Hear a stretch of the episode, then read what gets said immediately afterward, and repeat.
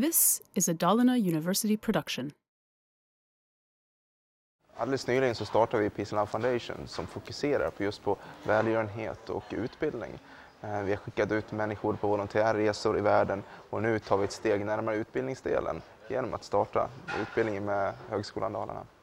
Vi har ju konstant gjort olika projekt som har rört sig kring budskapet som Peace and Love vill förmedla. Och att eh, ha då en högskoleutbildning är en del av det hela. Det är precis som att vi ibland startar eh, projekt som rör sig om att göra böcker eller göra film. Nu tar vi det ännu vidare. Vi tar det till studenterna. Du kan studera Peace Love. Du kan grotta ner dig i eh, det goda budskapet. Och på det viset så får vi mer världsförbättrare i världen.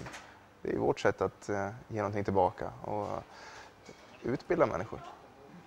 Vårt samarbete med Peace and Love Foundation är ju att båda att det är en lokal organisation eller lokalt initiativ här i Dalarna som har kommit till högskolan och eh, haft diskussioner med oss.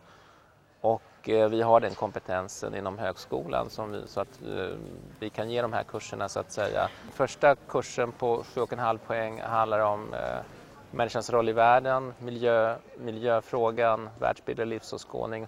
Den andra om internationella relationer.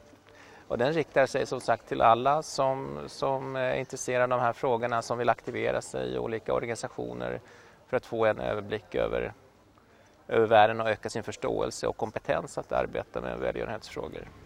Kursen är en introducerande kurs då till internationell politik kan man säga, från 1945 och framåt. Vi kommer alltså behandla modern eh, politisk historia kan man säga, fram till dagens datum.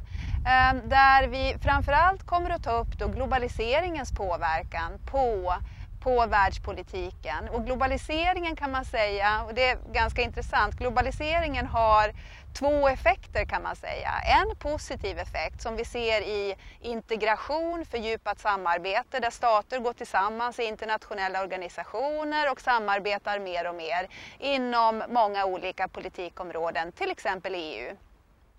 Och sen har vi å andra sidan då de, de negativa konsekvenserna där vi alltså ser eh, inomstatliga konflikter, man ser alltså fra, fragmentiserade eh, stater, fragmentiserade samhällen. Ni har hört, har, har hört talas om failed states till exempel, där hela infrastrukturen hos staterna helt bryts ned helt enkelt. Så de här två parallella processerna kommer vi att diskutera ganska intensivt i den här kursen. Och som bakgrund då till världspolitiken och de här två processerna så kommer vi naturligtvis att ge studenterna då alltså verktygen för att kunna analysera och förstå varför det ser ut som det gör i dagens internationella samhälle, dagens globala internationella samhälle. Så att eh, eh det kommer att bli en hel del teorier där studenterna då kommer att få ta del av de stora teorierna för att lättare kunna analysera då världspolitiken så som den ser ut och så som den har sett ut tidigare också.